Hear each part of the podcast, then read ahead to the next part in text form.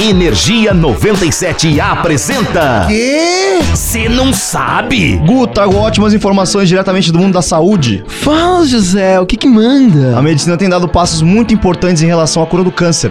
O tratamento que curou a doença em cerca de 96% dos ratos estudados finalmente será testado em humanos, cara. Cara, que incrível!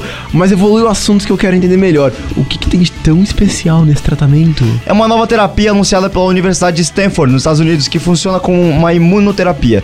Ou seja, ela estimula as células de defesa do paciente a atacarem o tumor. Ela foi tão bem sucedida que os testes em seres humanos já foram aprovados, contando com 35 novos pacientes. Caramba, que animal!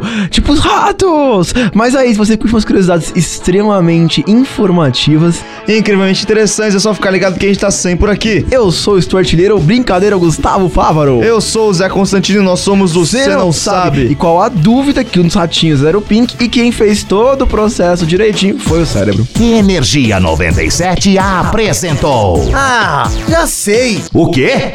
Você não sabe?